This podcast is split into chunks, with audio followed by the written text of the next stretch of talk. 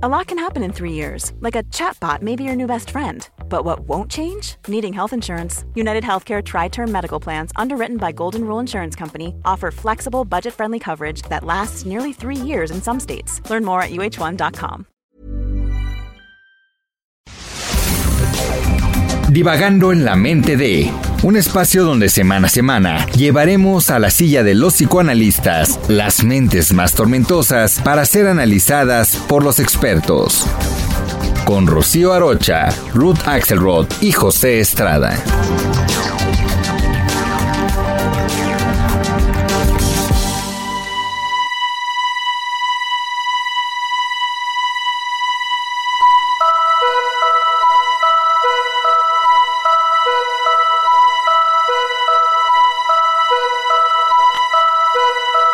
Es un placer estar con ustedes como todos los martes en una nueva entrega de Divagando.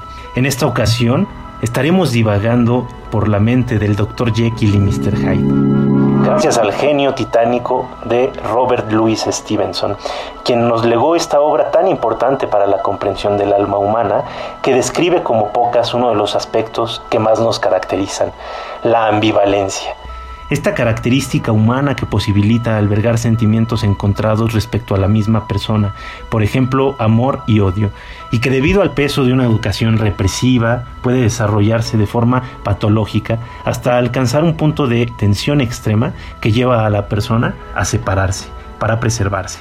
En la ambivalencia, la persona es consciente de dos posturas antagónicas conviviendo en su interior, es decir, dos posturas que están constantemente rivalizando entre sí. Pero para lograr mediar entre ellas, tiene que hacer un gran esfuerzo y a través de él logra mantener la cordura. La decisión, sin embargo, implica que dichas posturas son tan extremas e intensas que amenazan con desestructurar al individuo y cuando el conflicto escala, su mente no tiene otro remedio que dividirse y con ello, cada una de las partes resultantes de la división mantiene una existencia casi por completo independiente. La mano izquierda no sabe lo que hace la mano derecha. En el libro en cuestión, Robert Louis Stevenson describe al Dr. Jekyll, un médico notable y renombrado, ampliamente conocido por sus labores altruistas y amor por la humanidad, quien se convierte en el escenario de una lucha encarnizada entre dos aspectos que se disputan el control de su personalidad. Es una lucha entre lo bueno y lo malo, lo primitivo y lo civilizado, entre lo que es y lo que debería ser, entre lo instintivo y lo racional. En otras palabras, es la lucha que nos ocupa a todos y cada uno de nosotros día a día. Es una lucha interna.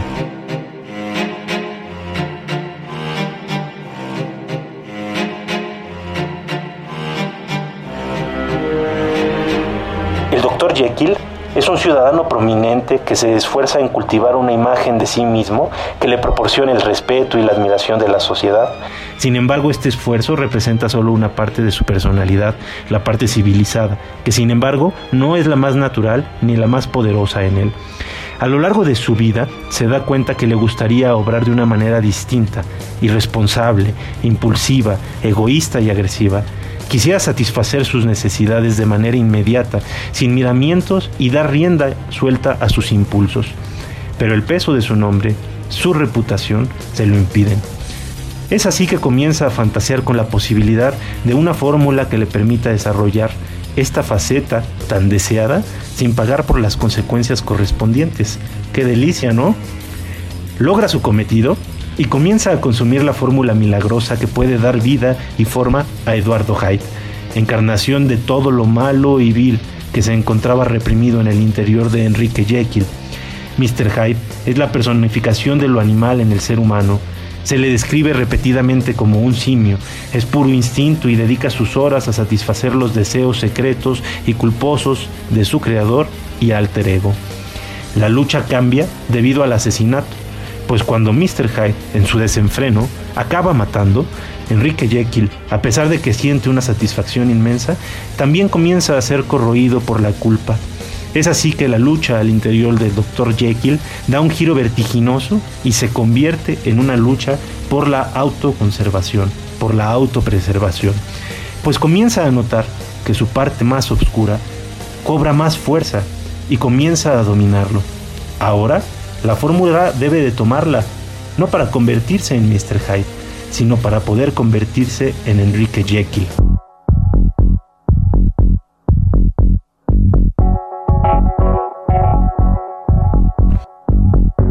Al final, solo queda la resignación, pues las sales utilizadas para la elaboración de su primera fórmula eran impuras. Entonces, ignora los elementos que la componen y como los ignora, no puede repetir su fórmula, quedando enteramente a merced de ese monstruo.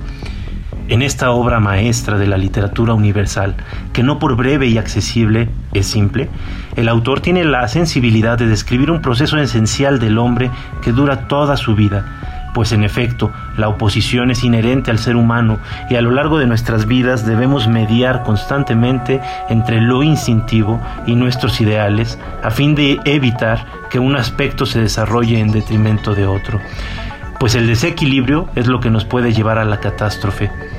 Se podrá argumentar desde un punto de vista moral que un individuo debe tender siempre a la conquista de los valores supremos, persiguiendo siempre la excelencia ética.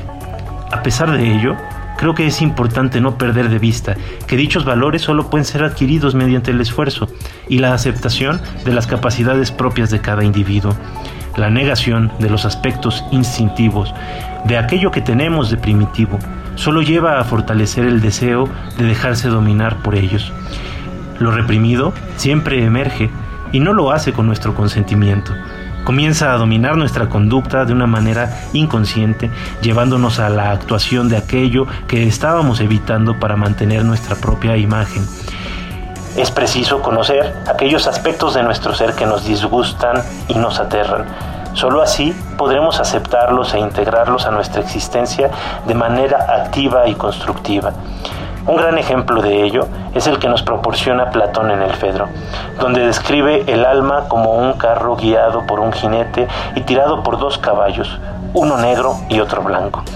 El jinete debe mantener ambos caballos a la misma distancia, pues si le da más rienda a uno, el carro se cargará hacia un lado e incluso se puede volcar, poniendo en riesgo su propia vida. Conocer nuestras pasiones nos proporciona la posibilidad de aceptarlas y así podemos buscar la mejor manera de satisfacer nuestras necesidades, cumplir nuestros deseos sin dañar a los demás o a nosotros mismos. Esto es todo por hoy. Ha sido un placer divagar con ustedes. Yo soy José Estrada y nos vemos en la siguiente entrega de Divagando. Te esperamos cada semana en un episodio más de Divagando en la mente de a través de todas las plataformas de streaming por El Heraldo de México.